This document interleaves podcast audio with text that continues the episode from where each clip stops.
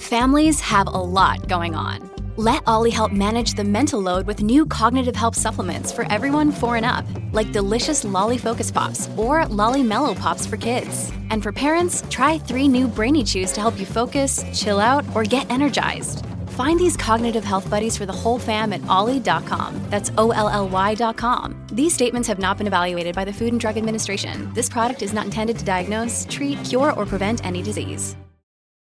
This episode is brought to you by Shopify. Whether you're selling a little or a lot, Shopify helps you do your thing, however you cha-ching. From the launch your online shop stage, all the way to the we just hit a million orders stage. No matter what stage you're in, Shopify's there to help you grow. Sign up for a $1 per month trial period at shopify.com slash special offer, all lowercase. That's shopify.com slash special offer. I'm your host, Miah Hoover. So, today is actually going to be a little bit different of an episode. I'm still going to continue with the 12 stories moving forward next week, but I'm taking a pause here and, you know, sharing something I would say personal and something that I've been thinking about talking about because obviously you guys know in this space I a couple of years ago spoke out publicly if you've been following for that amount of time and it was a pretty big shock finding out that I was in an abusive relationship, but also because I was on staff in that nonprofit organization, YWAM in Honolulu, Hawaii, and so many people knew him it was a big shock for a lot of people and honestly was a really big shock to me the way that essentially like it just got the ball rolling and so many women reached out. It obviously transitioned into a podcast and content creation and TikTok and like all these things that I would have never anticipated. Uh, considering for literal years, I had told absolutely no one about anything that I was going through. And here we are now, you know, three years later, and I'm hosting a domestic violence podcast, which is pretty crazy. All of that being said, I've made my life pretty public in this space, and I've done that on purpose because frankly, I think that having to be silenced for so many years was absolutely exhausting. And being in the church and being on staff and being married to a Christian man who is a missionary and respected within the church, while at the time I didn't realize it, now looking back and having unraveled and, you know, pieced together a lot of my experience, I recognized how much harm that what I was being taught did to me. And I never want to be silenced like that again. And so I've really found that in cultivating a space where there is vulnerability, it paves the way for bravery. And I feel primarily called to do that. So I've made a lot of my life public here. Um, as most of you know, I was in a relationship about a for about a year and we broke up like a little bit ago. And you know it's tough because like I openly shared my story because I genuinely felt like it was a story of redemption and I tread lightly in this particular episode because I want to preface that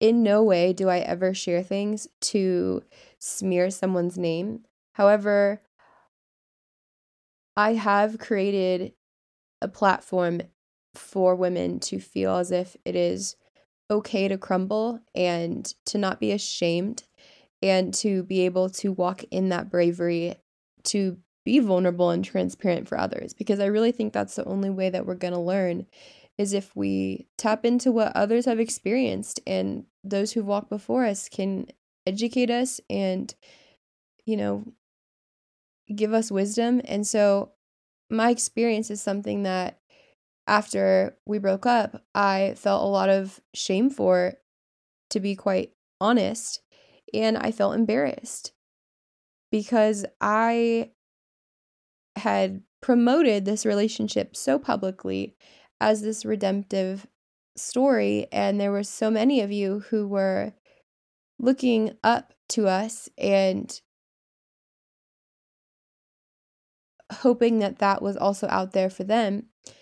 And then when it all came crashing down so suddenly, it really did something to me. And at first, I thought that it did something to me in a negative way, but I've realized over the last months that it is actually completely taken down these like barricades that have been around me from the church and from religious men that have honestly squashed me. And a lot of people have recognized a difference in the way I communicate, in what I share online, and how I am advocating.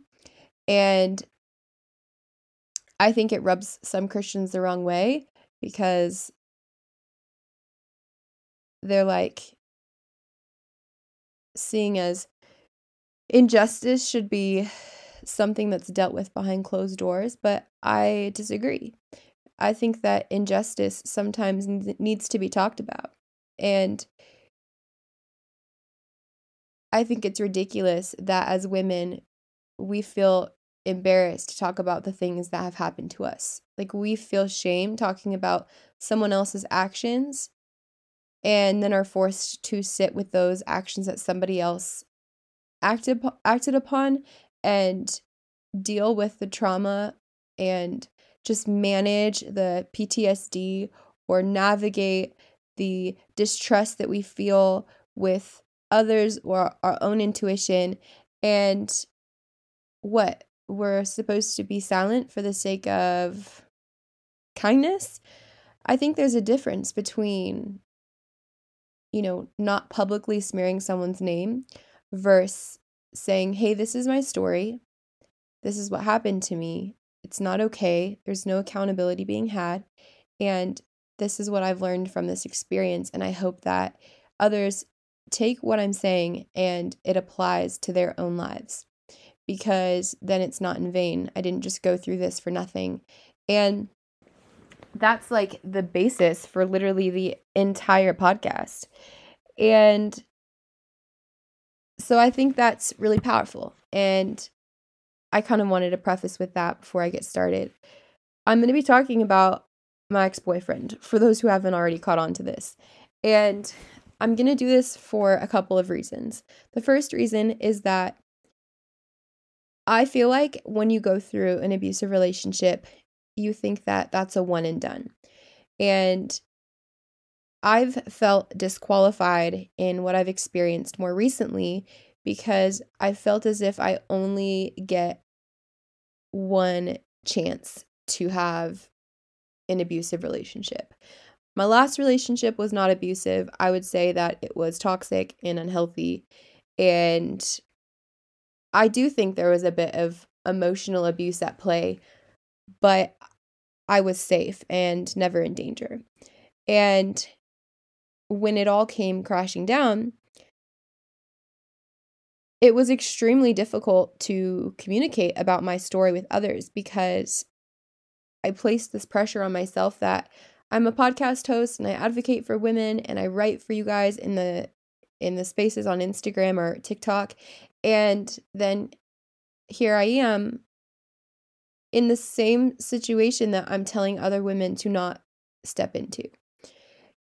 And that caused me to want to be silent and to retract and to feel really small until I had people in my corner, you know, who love me, who were like, this is really important to talk about and helped me see that there are so many of us who are walking through life after an abusive relationship, and we continue in this pattern of dating certain types of guys or ending up in these particular relationships that cause us to feel as if it's just a continual cycle that we can't break.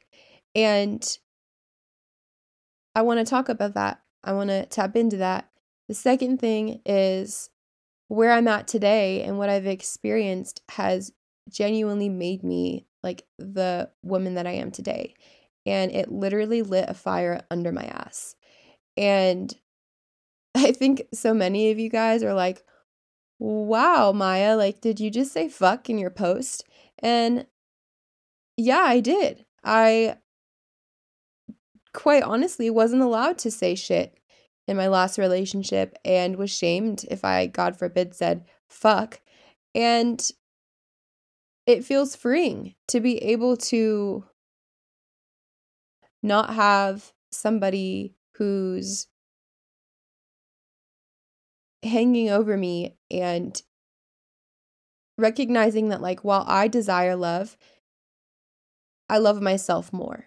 While I desire a family, I can recognize that I would rather have just me and my child than an individual who, in the long run, isn't going to be somebody who is a team player who I can walk alongside in life through everything that like I'm currently going through. And I've learned how to listen to my body. And for those who are listening, you may be like, what do you mean listen to your body when you're hungry or when you're tired? No. Uh, you can learn how to listen to your body and your body's speaking and, and, and indicating whether it feels anxious or an unrest where there's red flags maybe or it's just not aligned with you. And because we have maybe become absent in that and we don't recognize that, we end up in situations where we're having a really difficult time assessing whether or not a relationship is for us because we haven't learned how to listen to our bodies. And I know so many, so many women are like, well, I just don't know if I can trust myself or my intuition. And I've been there, and sometimes I still am there, but I would say that I've really grown in this area over the last year, particularly the last couple of months. And your intuition is is tied into your body and when we learn what we value and tap into how we're feeling and then we honor that our body will feel safer and safer to be able to release whatever it's feeling and we can identify like okay this is not right for me or i don't like the way that this is going down. I'm going to remove myself from this situation and honor myself. And so i think there's a lot of important things that will be revealed in this episode but also i think there's a lot of things that need to be talked about and I was hesitant to do this episode, but I do feel like it's the right thing right now in this space. And so I hope that you guys uh, can find something in this and, you know, maybe you'll resonate or maybe you're there now or just got out of something like this and we can just kind of navigate it alongside of each other.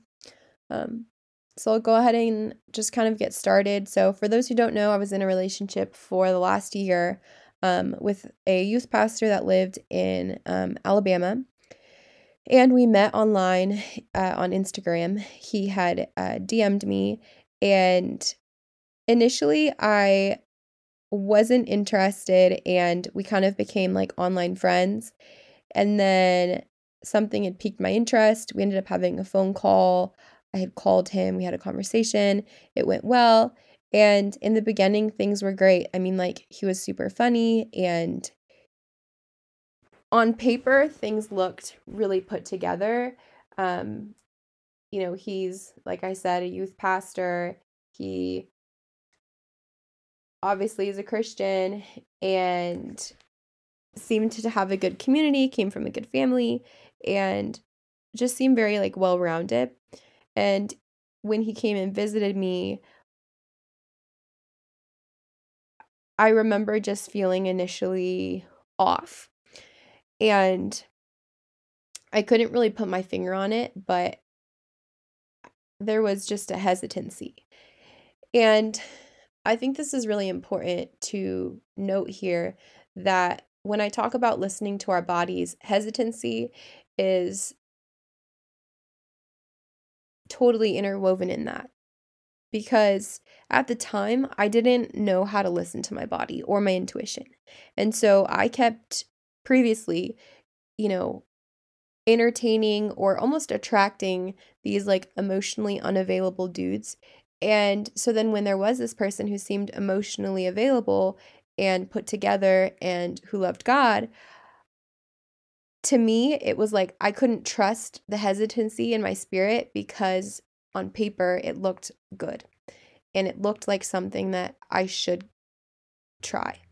And when I say try, I just mean that like you have an option to entertain somebody and to, you know, invest in somebody.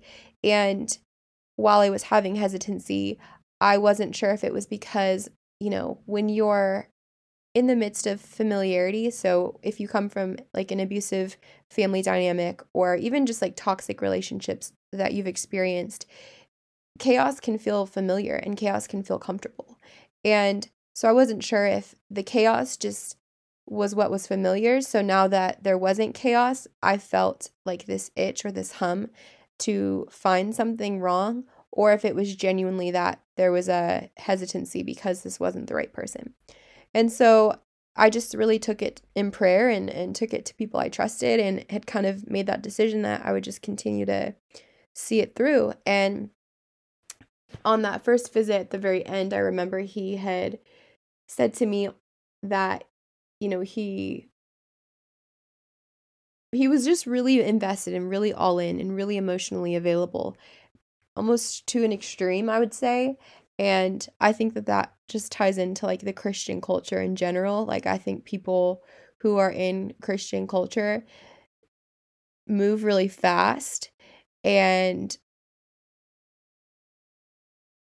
i think that's really dangerous i think that time and steady, slow evolving is really important.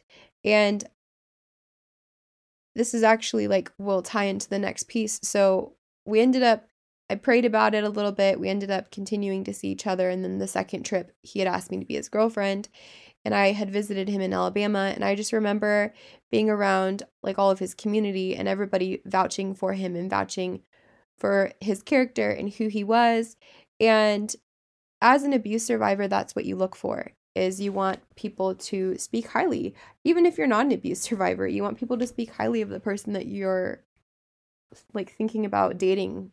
And so having people who were vouching for him and speaking highly of him was a, a huge green flag for me because that's what I needed. Because also, again, I couldn't trust my own intuition. And so I needed other people to validify these experiences for me. And I mean, in the beginning, everything seemed great. And I remember coming home from that trip thinking, like, this could be my person. You know, he, he has a lot of the characteristics and qualities that I, at the time, you know, thought I was looking for and of what I knew of him from the very beginning, which, as we all know, we put our best foot forward. And I think it's really dangerous to think anything other than I don't know who you are and I will get to know you and you can be the hottest thing on the planet, but I do not know you. And so I'm going to tread very lightly and slowly. And, in Christian culture, that's just not the case. And that's something I'm unlearning right now. But all of that to say, I came home and I remember calling an older mentor I'd had in the past. And she said, Slow down. If this is the right person for you, he'll still be the same person in a year from now. And I really, really treasured that advice because at the time I was kind of frustrated because I was like, she doesn't get it. Why isn't she so excited for me and so happy that I potentially found my person? And the truth was is that nobody's really I've never heard somebody regret saying, oh, like we just waited too long to get married and this is the right person for me, but we just waited so long. But I've heard a lot of people say we got married too fast, we jumped into things before we really knew each other, and things came crashing down. And so I think her advice is top and super important. And I'm really glad that she gave me that advice because it always kind of stayed in the back of my head. And she said, you know, get to know somebody for all four seasons, see them in all four seasons. And I think that's very pivotal. And I would rec- recommend that for anybody who's listening to this um, to get to know somebody for all four seasons. And coming from somebody who also has married somebody really fast, my ex husband and I got married extremely fast. And that was a really unwise decision on our part and the mentors who were advising it. Um, but we continued to get to know each other and as we continue to date we would have these trips every like six weeks. And i started to notice that i was getting these strong emotions when we were together. So like something would happen and i would start to spiral. And i'm like you know you go into fight or flight i go into flight. That's just i've always been like that. I just get flighty and i want to like dodge or remove myself from the relationship or the situation and at the time probably about 3 months in it initially had started because i had uncovered some dishonesty and when i had discovered this dishonesty about things that weren't being communicated that should be communicated and things that I found just in his own personal life that I didn't align with and couldn't get behind. I had I had initially broken up with him and I had made that decision for myself and I decided to walk away from it. And his one of his pastors in his church had DM'd me and asked for me to reconsider and kind of just like really talked highly of him and just kind of chalked it up to a mistake. And at the time, again, I didn't trust my own intuition. So somebody here was vouching for him. And on top of that, he's somebody in leadership, somebody who's looked up to, he's a pastor. And there's a level of trust as like a Christian that you put into pastors um, because they are held to a high standard. And so I backtracked and we had had this initial conversation where essentially we had kind of some ground rules and we were in a very clear direct communication about what needed to happen moving forward and ultimately rebuilding that trust that had been broken and as we were like rebuilding that trust i started having a lot of anxiety and it got so bad that it would be just crippling anxiety. And so I went to see my doctor and he put me on like an anxiety medication and um, i started to notice that a lot of like my therapy sessions started surrounding around my relationship rather than healing from my last um, relationship and to be totally honest i was in no place to be dating at that point even though i had been two years out I thought that I was healed enough, but I really wasn't. And those therapy sessions should have been tied to my own personal experience with my ex husband versus constantly talking about this new relationship that was causing me great anxiety. And at the time, I couldn't tell if it was just anxiety or if it was my intuition, right? And so I would often check in and ask for kind of updates because I was really struggling with fear just about the things that had happened and the misalignment that that was there in certain things in his personal life and I would, you know, ask and I would always be kind of met with the same response of like, "Hey, you know, there's nothing to worry about." And everything is in place and everything's, you know, happening the way that it should. Everything's running smoothly, whatever. Like, I don't really know how else to explain it, but I trusted that. And it took me like months to, I think, really be able to say I genuinely did trust it. And it took, it took me asking so frequently that he got really upset And, you know, he would say things to me like, and this is kind of where it, this is tricky. It ties in for me to where I say that there is an aspect of emotional abuse here. And I already know that there's people listening to this who know him. And I'm sure you're listening to this and it's rubbing people the wrong way or making people upset that I'm even talking about this. But I'll always stand by the fact that if you don't want people to hear about your actions, then you should act in a way where you wouldn't be embarrassed if somebody was talking about them. And while there's grace and forgiveness, there's also accountability. And there's also just, it's not my responsibility to hold this individual accountable, but I've created a space here to share my story and be transparent about what's in my life and what's happening in my life. And this ties into an emotional abuse and it ties into very toxic tendencies and behaviors. And we talk about these types of things day in and day out. And I cannot believe that I'm sitting here even talking about this. And it took me months to be able to really agree about what was happening in my relationship that I didn't see at the time and the frustration that I had when I pieced it all together. And so when I say emotional abuse, I'm saying that, you know, what I initially was met with was not what consistently was carried out throughout our relationship. And I started to notice just behavioral changes. So I think that, you know, as somebody who's a pastor and being in the church, there is a level of just, I would say, respect for others and kindness that I personally didn't see, whether it was with wait staff um, or even just other individuals. I started noticing this pattern of dishonesty in even though they were small areas of dishonesty i think that dishonesty is dishonesty and i'm almost honest to a fault sometimes like i i get really dysregulated if I feel like I'm not honest about something, or if even if it's like not intentional and I kind of question, like, oh, should I have said that? You know, and maybe that's a problem, but I'd rather be, I'd rather be too honest than, you know, just be dishonest and not feel any sort of conviction for it.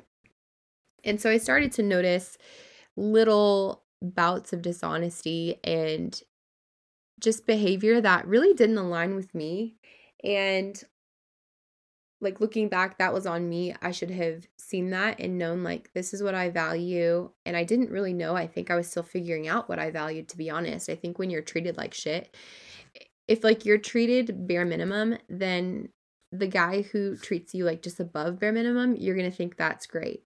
And what you don't realize is that there's so much more than just like above bare minimum. And I really had to set my values higher than what they were at that time. And I started to notice behavioral changes just in the way that he communicated to me um, a lot of argumentativeness and just condescending behavior and things that were said and communicated to me that really rubbed me the wrong way. And it started happening frequently on each trip that we would be on. And I found myself getting really dysregulated and triggered by the things that were being said. And so I would call my mama mentor, Caroline, and or my friends, and I'd be crying and I would just be so dysregulated. And they would work with me through that and i really learned in that time you know what does self-soothing look like what does um, regulating your emotions look like what is what is what do you do when you're in fight or flight and i'm really grateful while this experience was hard i'm really grateful for the experience because it took me being in a relationship like that where it wasn't necessarily dangerous but it wasn't healthy to navigate dysregulation. And that'll pave the way for a really healthy relationship one day. And also, just even for my kid, just passing that on to him as well, teaching him those things. And so, while we were dating, I started to notice these behavioral changes in comments that he would say to me. For example, like one time we were driving and we were in Alabama and I saw this really beautiful white house and I said, That house is so beautiful. And it was just, I just thought it was old, but it was just beautiful. And he just looked and he didn't say anything. And I said, That house is so beautiful. And he said, I've seen better houses. And I remember sitting in the car just feeling so small. And I often felt just like so small. And there would be comments like that that were just really condescending. Like, as you guys know, I have a stroke that I had in 2020, and it caused me not to be able to use my left arm. And I also just have, I think I can be slow sometimes in communicating just because I have like some cognitive um, issues with like my memory. And we were going to a coffee shop and he said, What's your order? I'll go inside. And I said, No, I love this coffee shop. I want to go inside.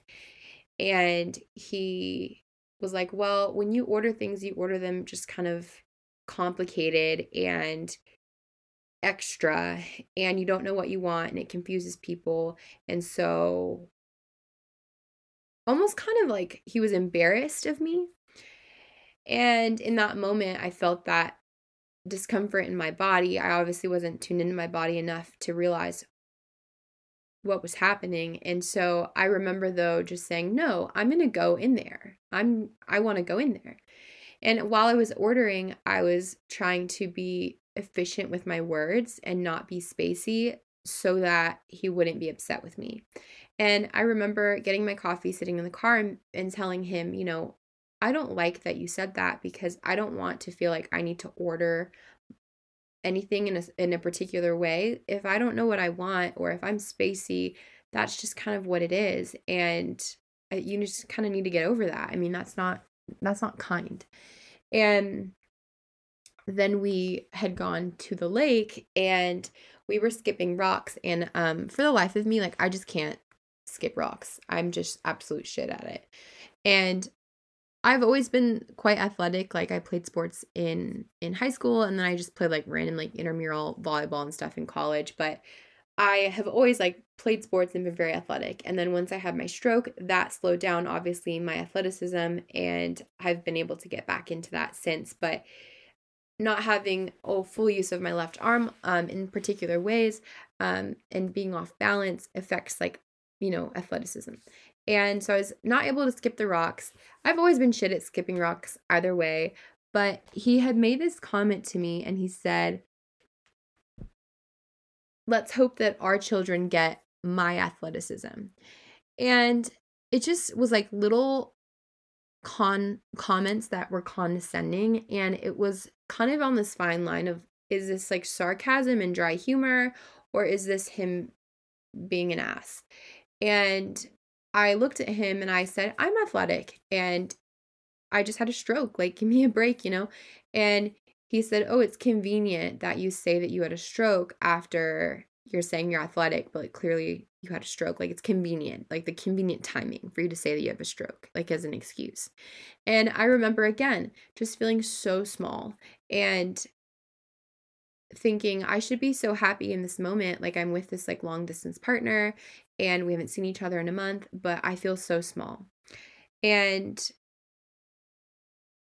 I had asked him to record this video when it was raining of me, um, just like for content creation. And it was like a week later, I was editing the video and I had the volume up and I heard the way that he was speaking to me and the tone that he was speaking to me in. And again, I felt that discomfort in my body and my stomach. And I just turned the volume down and I remember just thinking, why do I feel like this? Because I'm I'm like, I have this person here who like is acting in certain ways, but then has this status and so many people backing him up.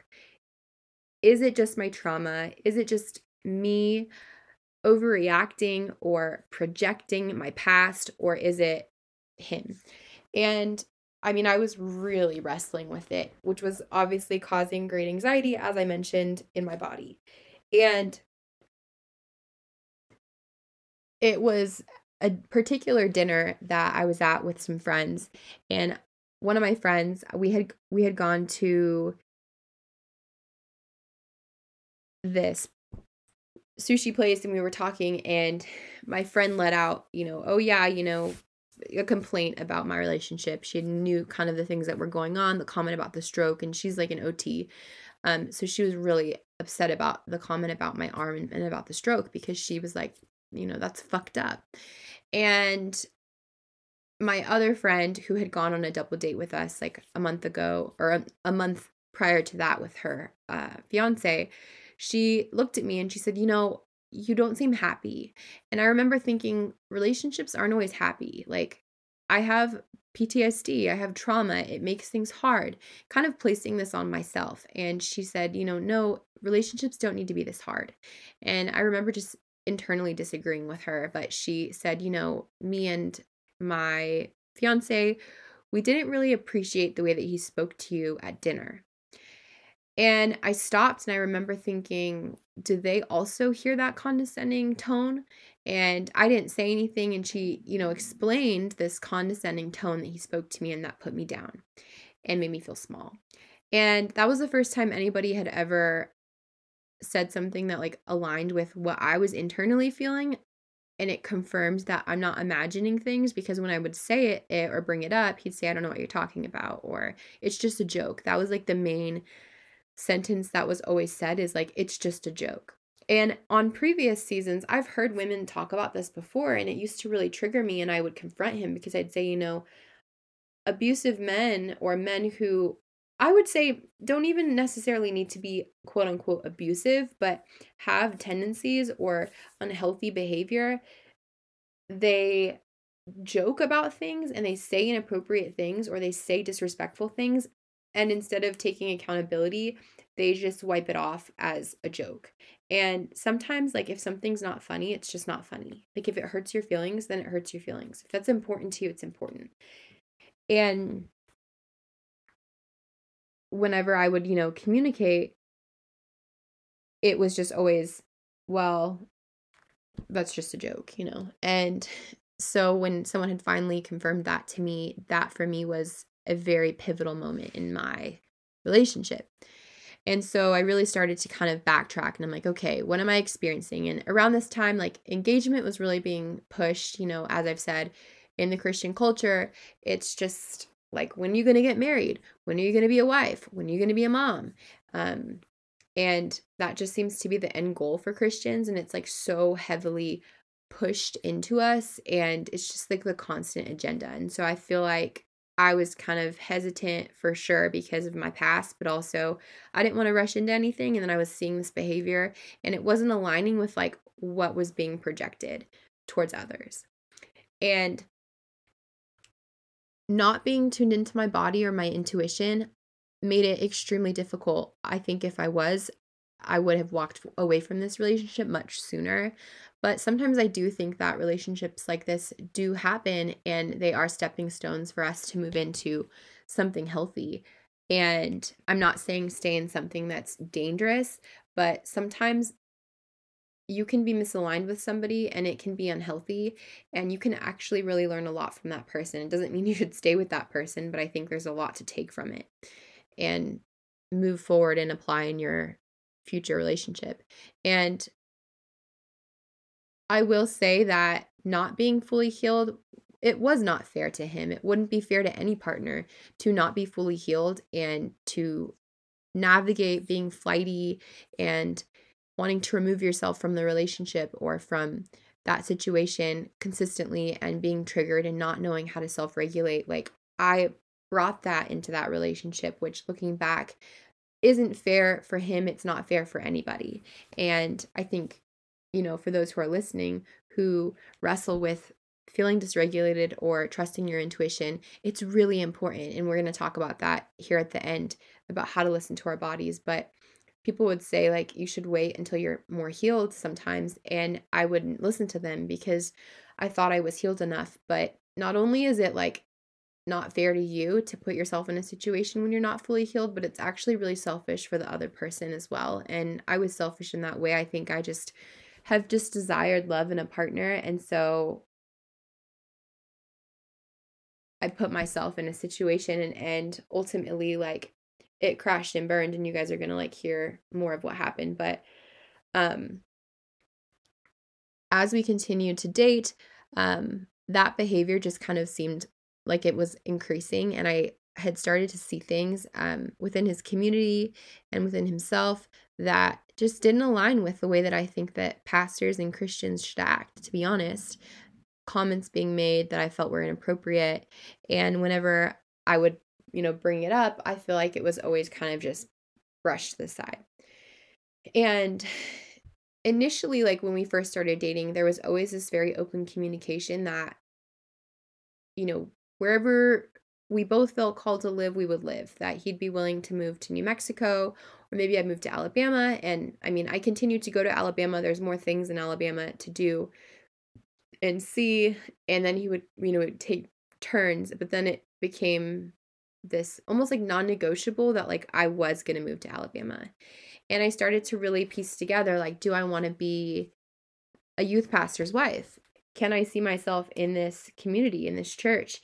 And so I started looking at the lifestyle of the church and the pastors and his friends. And I just honestly didn't see, I saw people who, in a community that desired trendiness, but didn't align with accountability. And I think that it's really easy to go and stand up on a stage and preach. It's not easy, but I'm saying anybody can go up there and you can preach a sermon and you can say things, but what your life looks like behind closed doors, your personal relationship and walk with God, getting into your word, reading your Bible, the way that you treat others, your ability to be honest and truthful or kind and to not gossip and talk shit about people. Like all of these things, like these are I in my opinion, they're non-negotiables when you're in leadership within a church. I think it's just basic human decency to have these things, not all of these things. I mean, obviously, people are listening who aren't Christians and don't read their Bible. That doesn't mean you're not a basic human. But I'm talking about people in leadership in a church. I looked at my life and I'm like, I can't align with this. Like, I can't get behind a community like this. And so that started to become a point of contention for us because obviously, you know, he wanted me to be a youth pastor's wife and be involved and go to the events and all these things. And I was like, I just don't know if I want to pick up my life and my kid just to get behind this. I, I don't know if I can get behind this. And I feel like in Christian culture, with a lot of Christian men, and not all, but a lot of them, they do have this mindset of like, can you get behind me? And I think it should be like, can you get beside me? Can we be alongside of each other? And like, that just wasn't my call. It was for him, he felt like that was his call, it wasn't mine. And that's okay. Sometimes you realize that you don't have the same call. Um, so there started to be a lot of just arguments and issues that were happening and they were always interwoven though between you know conversations and deep conversations and always kind of routing back to like well he is a youth pastor he loves the lord he wants a family he all these things, you know? So I was like, it, I should feel a certain type of way. And then sometimes I would feel that, but then I would always kind of just revert back to this doubt that I had, and I couldn't shake this anxiety. And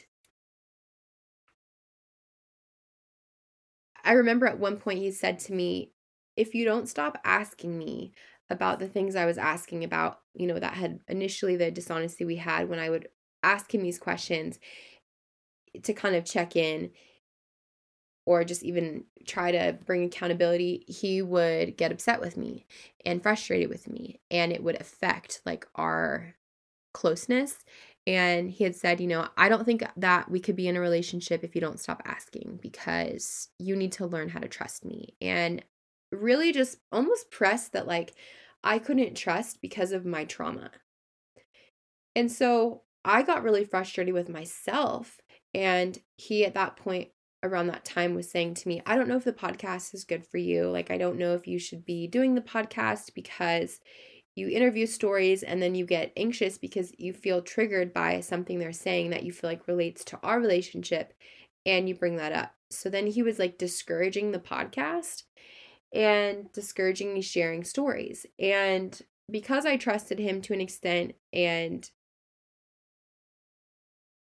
you know, he was somebody who I loved, I started to really try to be honest with myself and ask myself is this podcast something that is benefiting me? Is it filling me? Or why do I feel like I'm showing up to these and I'm feeling empty? Like I feel empty. And I feel like I don't have as much to offer as I should have for you guys. And so ultimately, I was navigating, you know, stopping the podcast, and I even did a season, um, a panel for just educational purposes for the podcast instead of doing stories. And that was actually why I stopped doing that. And knowing what I know now and what you guys are about to know, it's actually quite wild and makes me infuriated.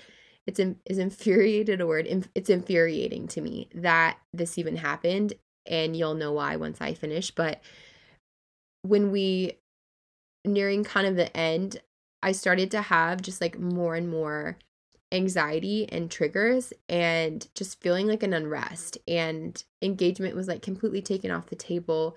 Um there was just in the arguments a lot of like you know he would like raise his voice at me and i remember at one point saying like i'm somebody who like in conflict i like i said i'm very flighty and so I'm not a big yeller and I don't raise my voice at people. I if anything, like I need to like take time to think about what I'm going to say before I say it or else I'm probably going to say something I don't fully mean.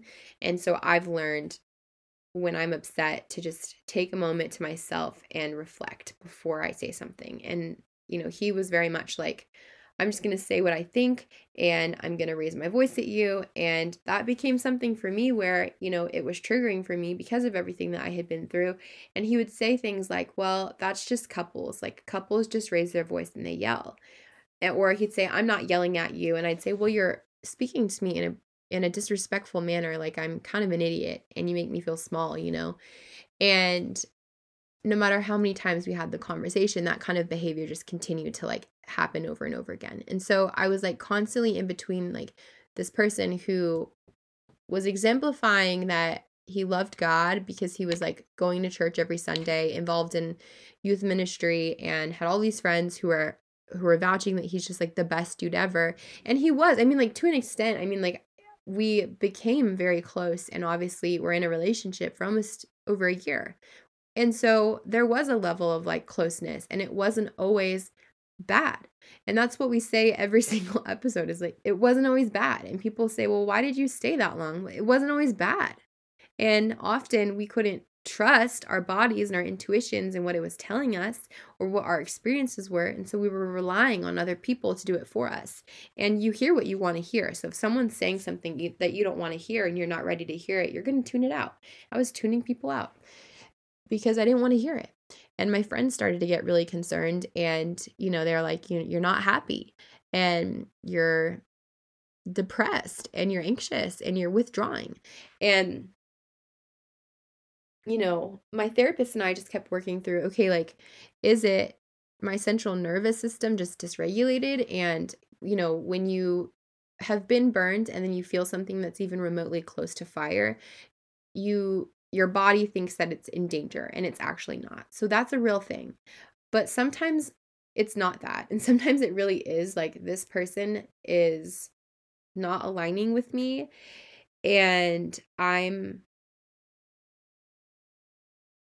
not in the right relationship and I need to remove myself from this relationship. And I just couldn't figure that out. It took a while. And so I started to ask questions again because the things that had happened in early in the beginning that didn't align with me, that were deal breakers for me, that were he was dishonest about, um, I started to kind of like res- resurface and ask these questions again because something just didn't feel right. And I remember praying, I think it was the last week that we dated, and I sat with God and I just put out my hands and I said, Okay, God, I have so much anxiety and I just need you to reveal to me and give me wisdom. And I really felt like in my spirit that the things that were had happened like prior were still happening and that there was dishonesty.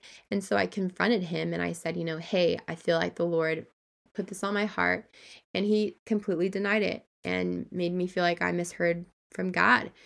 And I thought, well, okay, you know, he's a pastor. So again, it's like there's no way that someone's going to lie about something like that.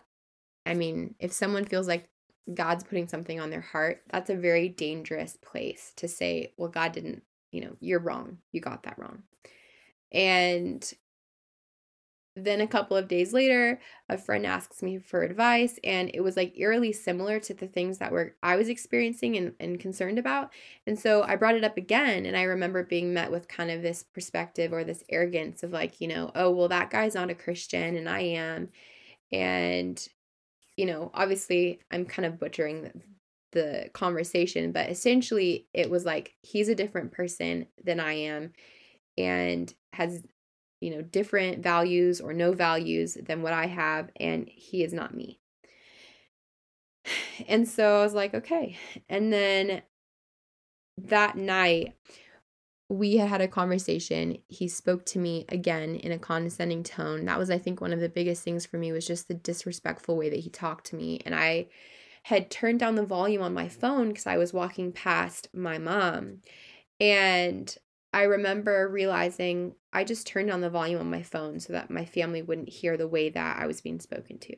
And I think it took that action, like of doing that, to realize that this was not something that I should be in and I needed to reevaluate. And so I said, I was like, I need to reevaluate this situation. And, you know, he was like, okay. And so, you know, I reevaluated and I again sat and I prayed and I was like, God, just give me wisdom. Like, I don't know what to do. And if I'm missing something here, I need you to just reveal it to me. And so the next morning, I was at church and I was worshiping, and this woman who I had briefly kind of known, she really knew nothing about me. Like we didn't ever had never really talked about anything deep. She came up to me and she prayed for me. And she pulled me aside and she said, You know, I know this is weird, but I feel like God gave me this dream um this last week and the dream was and she starts telling me the exact thing that I was concerned about in my relationship and that this was happening in my relationship and revealing this to me, saying that she felt like she had a dream from God about it. And I just knew. And I stepped out of church and I made a phone call to him and I confronted him again. And I mean, at this point, I literally can't even count the amount of times in that last year that I had asked this question and I had, you know, brought it up and been met with like, it's just your trauma or your anxiety or stop asking or being made to feel like I'm too much or too anxious and, you know, almost like cra- like crazy. I felt i felt crazy. Like i felt like something was wrong with me because it was like my body was saying something but then this person who i trusted was saying that that wasn't happening. So it's like here i am trying to learn how to tap into my intuition. This person who i love and who says loves me is also watching me tap into my intuition only then to find out that he is using that against me and he knew that I couldn't tap into my intuition and so I missed the mark. Like that is what it is. I'm I missed the mark heavily. And he looked at me and he said, "Yes, I have been lying to you for the last 6 months." And I like just lost it. Like I broke up with him. I was crying and that person came out and prayed with me and i remember just thinking and saying to her like there's no way back from this but also feeling really terrified because i'm like am i making the right decision? So out of tune with my body so out of tune with my own intuition that i was so afraid to make the wrong decision. And again, because I had dated like such bare minimum and only accepted bare minimum, because he seemed so great, I was like, I should want this, but also like, what if this never comes again? And when I was sitting and I was praying, I was journaling and I journaled about how I was feeling and I there was something particularly that really resonated with me and it was about a bus. And I felt like in my heart just this question of like what am I so afraid of? Like what am I afraid of? And I thought, you know, okay, I'm like on this bus and it's like my ex-boyfriend's bus, quote unquote, hypothetically. And I'm afraid that if I get off the bus and I get and I sit on this bus stop and I get off the bus that if this bus drives away that there's never going to be another bus that's going to drive by. And in that moment, I really felt in my spirit God say to me, How do you know that the bus isn't going the wrong direction? And that for me shifted everything because I realized in that moment, I am so concerned about whether or not there's ever going to be another bus. There's ever going to be another man who will love me like this. And I'm not even concerned about the fact that this could be the wrong man. And, you know, I kind of prior to that had dilly dallied a little bit. I was, you know, we had had a conversation and I had backtracked and I was kind of like, you know, I don't know if I'm making the right decision. Maybe I maybe I don't want this. I don't know what to do, you know. And he had told me that his community, there was no way that he could bring me back into his community. And I had found out that somebody who's a youth pastor and one of his good friends had actually known about what was happening and had advised him not to communicate it to me. And I mean, when I tell you I got upset, I got upset. I ended up sending some texts and I was like, you know, I've got I think the the point for me where it really hit home is the fact that like I have I have a little boy who has already been through so much and I've guarded for the last 8 9 months prior, never met him and we were integrating him into each other's lives because we were navigating life together. Only to then find out that while he knows this information, while they know this information, he's still continually building that relationship with my son. And that for me was like the kicker. And so I was met with the response that essentially I had just, the reason that he was encouraged not to tell me these things was because I was too reactive. Let's just sit here with that for a second. A youth pastor told another youth pastor, my ex boyfriend, not to tell me the truth because I was too reactive. This is the problem within the church. It is not a man's option to withhold information for the sake of whether or not he thinks that a woman can handle it. Women are entitled to information that could decipher help them decide whether or not they want to join alongside of you. And you know, everybody has shit. We all have shit. And it deserves to be communicated and it's just even consideration of another person to be able to share your shit and say, hey, this is the shit that I have. This is the shit I'm working through. This is the shit I've been through and the shit I'm moving away from or healing from or working towards another goal that is going to bring me further away from this. And then you allow and give a woman the option to choose whether or not she wants to walk with you through that shit. And honestly, eight times out of 10, I feel like a woman, all she really wants is transparency. And when she knows what's going on, she probably, if she loves you and cares about you, is to walk through it with you. But it's when there's mistrust and lying and manipulation and gaslighting that it's it's unfair. It's in my opinion very unjust and it's gross.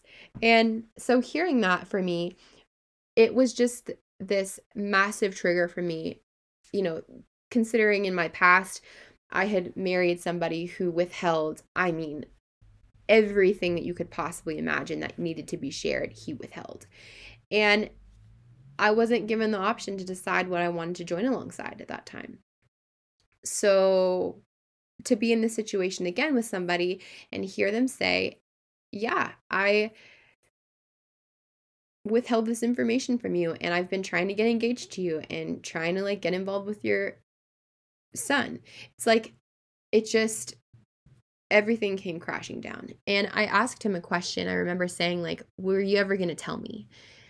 Thinking surely still giving benefit of the doubt, like surely he would have told me eventually. And he looked at me dead in the eyes and he said, "I was never going to tell you. I was going to marry you like this." And truthfully, like that did something to me, and it still has done something to me. And when I backtracked, again, it tied into me not trusting my decisions. And, you know, he had rejected that idea and had said, you know, he couldn't bring me back into into his community. And then I don't know if it's true or not, but he told me basically that you know his community was concerned about him and I don't know, weren't they weren't fond of me anymore after this. And so I was like, okay, I'm going to remove myself from this and like this is we'll just put it to rest. And so over the course of that week though, I was like, here we go, buckling in for this traumatic heartbreak. And I remember just feeling this overwhelming peace. And I will never, ever forget this peace because we talk about the supernatural peace of God. And I think that sometimes I'm looking for that peace and I don't always get that. And I'm like, God, like, just give me your supernatural peace. And I mean, it just, I felt like it was dripping off of me, the amount of peace that I have. And I was going to this little like market and I saw this little uh, keychain and it had engraved on it peace. And maybe that sounds corny, but for me, I really felt like God saw me in that moment, or it was just like a sign. And it's been something that I've carried with me, just letting peace be the umpire for my life. And that entire relationship, like I didn't have peace. And now, like looking at that situation moving forward, I will chase after peace and stay in peace's tent because I will not remove myself from peace ever again in the way that I did in this last relationship. And, you know, we all make mistakes and we make poor choices. And in no way am I saying that this podcast is a place to slam people and just highlight people's errors or even say, oh, the entire relationship was his fault. No, I had not healed fully and carried that into that relationship. And through my flightiness, tried to break up and remove myself. And I should have just removed myself and stayed out. And that caused this like tug of war that just wasn't healthy for either of us. But looking back on this situation and when I kind of like just even briefly touched on my experience, the amount of backlash that I got from his community was wild. I mean, I was getting like nasty texts, my name in people's mouths that just saying saying really negative things about me, getting DMs. I was called like a Mary Magdalene. At one point someone said that I was uh, attention whore. And it's kind of kind of wild when you think about it how as a woman speaking out people are always going to think that there's always going to be those people that think that it's for attention and it's this like heart position of like the audacity of you to call out a man for his deceitful behavior it's humorous to me at this point. And I'm going to stand here in this space and be transparent about my experience. And this is my experience. And it shouldn't have happened. The fact that I trusted somebody again with my heart and was again met with deceit has done something to me that I still cannot put into words fully. The fact that it was somebody in the church and the way that leadership and the church handled this situation, it did something to me. And the first like two months, it was extremely hard to even sit in church. Like, I had a hard time even reading my Bible because I felt so much anger, so much anger. And if I'm being completely honest, like, the idea of dating somebody who is involved in the church or a Christian, it's like, I just am really jaded at the moment and afraid because I feel like there are so many men in the church who act a certain type of way, who know what to say, who can say all the right things or, you know, hold themselves or others to a certain standard, but then behind closed doors are acting in a complete different way. And then when it's finally revealed, their leadership, their response is like no comment or well, he's he's been good to me or well, he's a good friend of mine, so I'm not going to get involved. And it's like, you know, that's fine, but it's complete bullshit to have people in spaces of leadership acting the way that they are and then continuing to lead without being held accountable to their actions because I don't think that's the father's heart. I really don't. And like the amount of times that we had conversations and I confronted him and was made to feel like I was going literally insane for asking. And he lied to me over and over again and continued to repeat these same behaviors is absolutely wild. Absolutely wild. And having to sit down with my kid and explain to him where this person went and still having to explain to him that he's not coming back has been one of the most heartbreaking things that I think I've ever gone through. And that's not to, for me to sit here and say, I want this pity or this sympathy or this attention, but it's like this stuff really happens. And I think we go through in this space an abusive relationship you know for those who have come on and you've shared your story i've shared my story. And then we think okay like we're exempt from abuse because we've experienced it once. Like it's not going to happen again because we're going to see it next time. We know what to look out for. But the problem is that you can know the things to look out for. That is the first step like if you know red flags.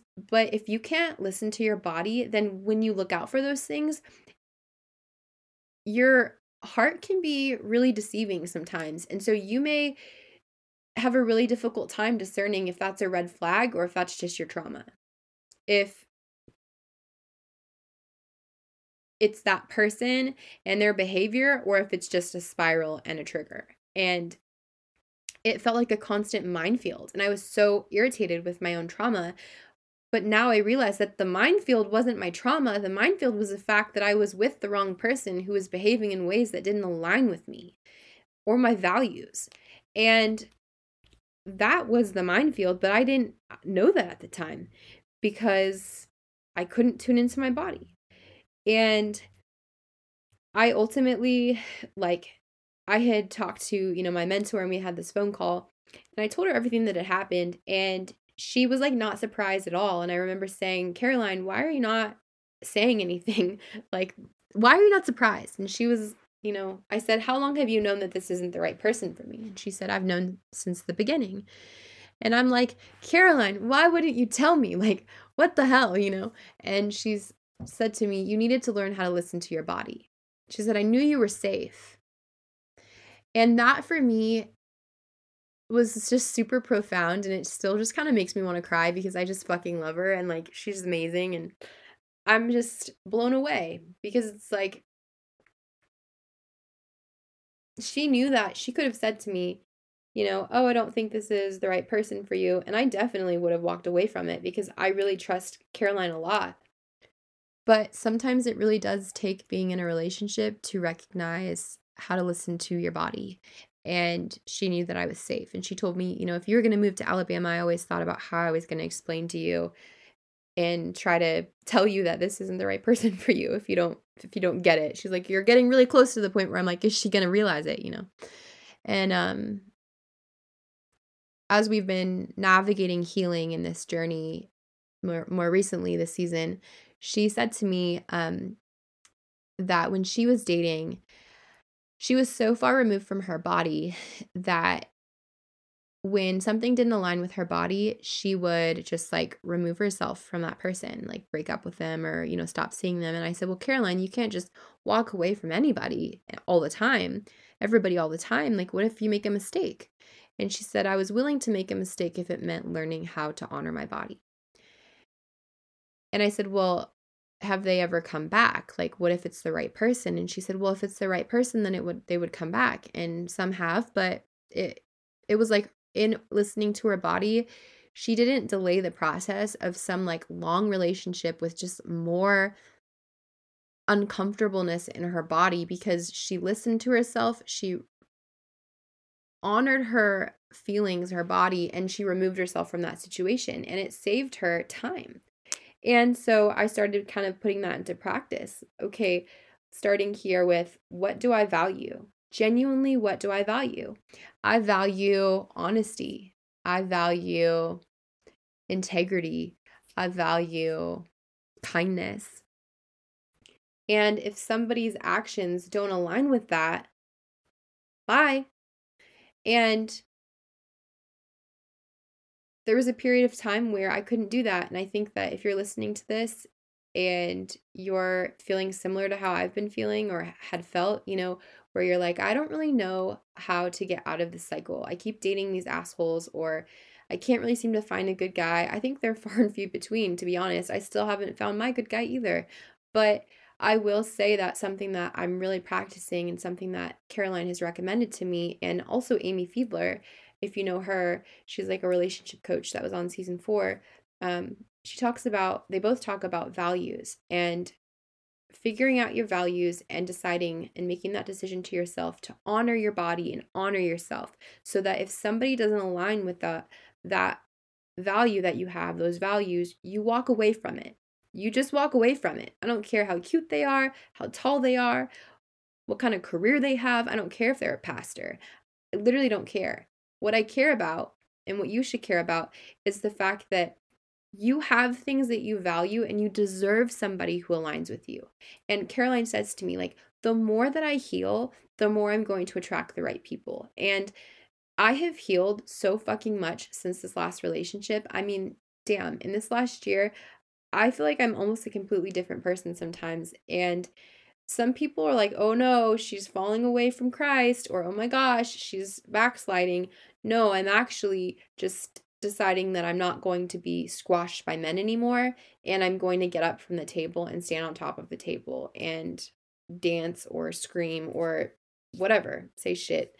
And if you ask me to sit down, I'm not going to sit down because I am tired of men in the church who behave in ways that doesn't align with God. And then when they hurt women, we're supposed to just sit back and be quiet and not tarnish someone's reputation or not say what actually happened. And for what? Like these experiences are very real. And like I was taken advantage of, like my trauma was taken advantage of. And that's just what it is. Should I have been more aligned with myself to be able to walk away from this situation sooner? Yeah, that's on me. That was my bad. However,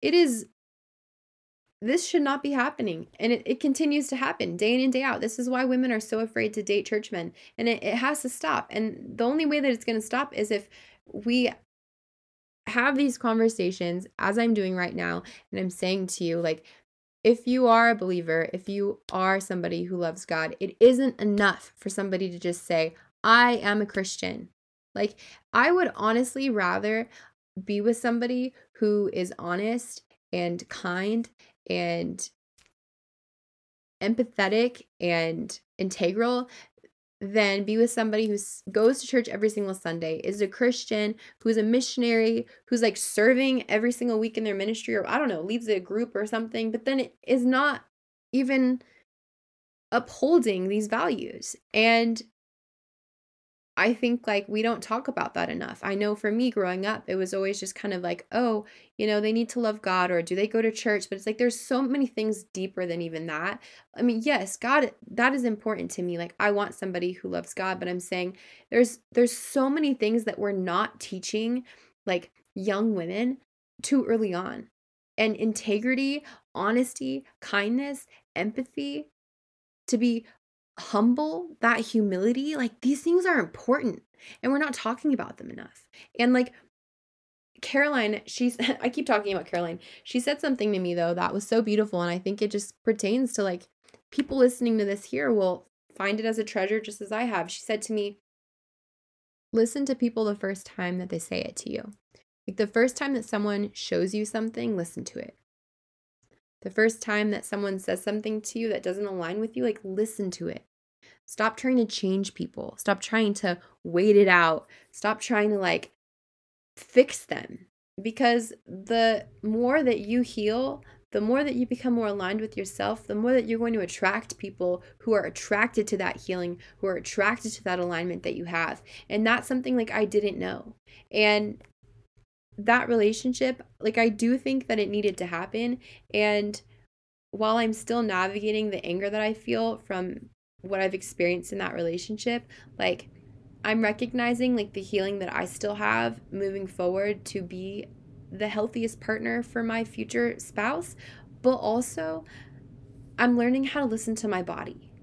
And it took not listening to my body again for me to realize like my body does speak and that anxiety that I was feeling was because of him. Like that was the relationship because as soon as I got out, like I haven't needed I don't even feel like I need the anxiety medication anymore. Like I get anxious here and there, but I mean, the primary anxiety was that relationship. And now that I'm out of it, I mean, it was like a, a siren my soul was sirening me. And it does that. And it will do that for you. And it's just like a big my heart's like stance on this is like learning to tap into your body is so vital. And like it makes me emotional because like there's that like I wrestled so much the last year behind closed doors so much with my mentors because I could not figure out what was going on because I could not shake the anxiety and doubt, but on paper, everything looked perfect. And if you're feeling that way, I would rather make a mistake and move remove myself and then know that I still stayed aligned with myself and joined in friendship with myself than to abandon my own heart, my own spirit, my own soul for the sake of somebody else. And at the end of the day, like honoring myself, like that's beautiful. That's so vital. And we have no business dating until we can learn how to listen to our bodies. We just don't. Because chances are you're going to end up in something with somebody like I did where I felt like I was going mad because I couldn't figure out why my body was feeling the way that it was and gaslighting my own self, to be honest. And finding out everything like I did it has completely crushed me. Like it, but God's peace, like, overtook that, like, overwhelmed that, and silenced out all of that, like, anxiety that I was feeling. And I share all of this because just because you had one abusive relationship doesn't mean you're not going to have another one. And I I think there's a difference between abuse and then unhealthy. I think there I mean abuse is unhealthy, but something can be unhealthy while also still being safe and still having someone who, you know, I'm not I don't really fully haven't figured out my experience with him and his character and who he is.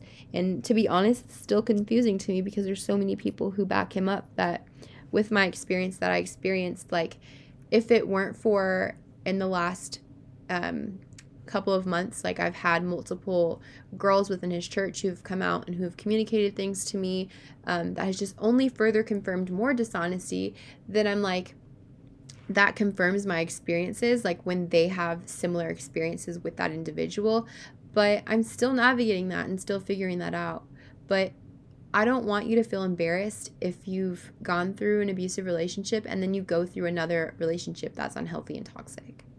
There's nothing to be embarrassed of. The only person that should be embarrassed is the person who treated you that way. Because they're clearly out of alignment with themselves.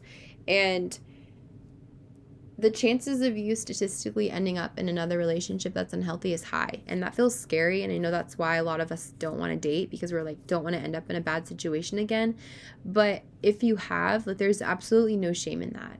And i need to say that in this space because as much as I'd love to sit here and be like, oh yeah, I've got all of my shit figured out and I'm a podcast host and I mentor women in this space because I have it together.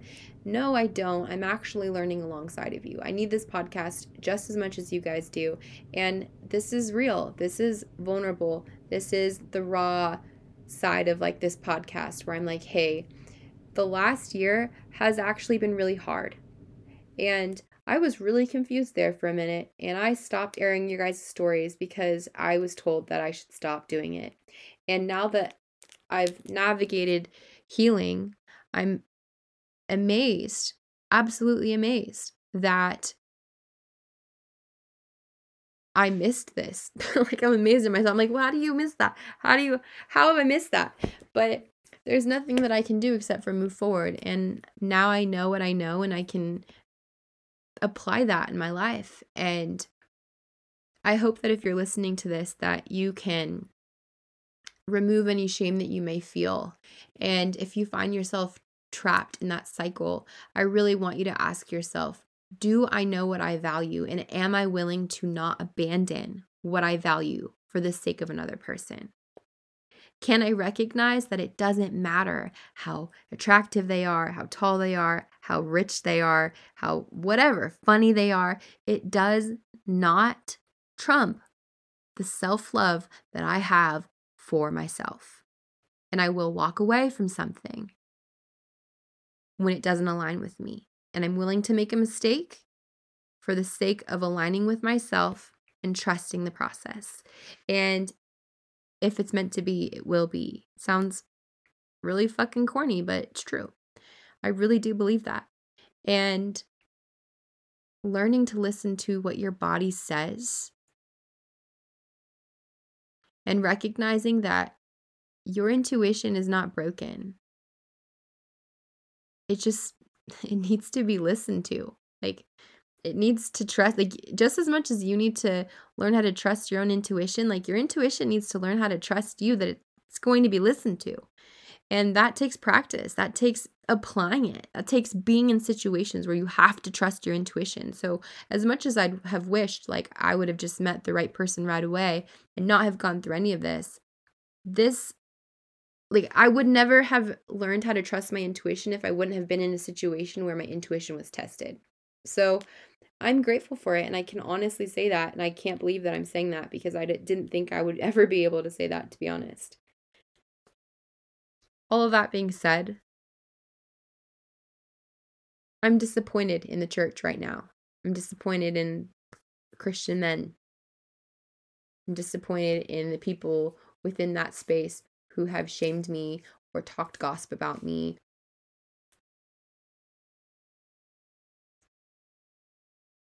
And women within the church deserve to know your shit. And I don't know why, as men in the church, you think that it's okay to withhold it from women, but it doesn't in any way make you superior to them to think that you have the authority to decide for another person whether or not they can hear the shit because of reactivity. Like, that's wild. And uh, there's just so much I could touch on on this within the church that I could talk for hours, and we're already here for an hour and 23 minutes. But all of that being said, this is my experience, and I'm going to leave this in this space because I know that there are so many of you here who have gone through an abusive relationship and then you ended up in another unhealthy relationship where you got your heart broken by deceit. And it can feel a little bit like you can feel ashamed because you're like, shit, like it happened again. What does that say about me? It says that you probably don't know how to listen to your body. and it's fixable. And I want you to know that. Like, it's not a lost cause. It really is fixable. And I'm fixing it as we speak in my life right now. I'm really grateful for you guys in this space. Um, yeah, if it's resonated with you, I'd love to hear how. Um, I love you guys a lot, and I'm really grateful that you're here in this space. Tune in next week on Thursday, and we'll tap into the next episode and continue on with the rest of the season. Love you guys.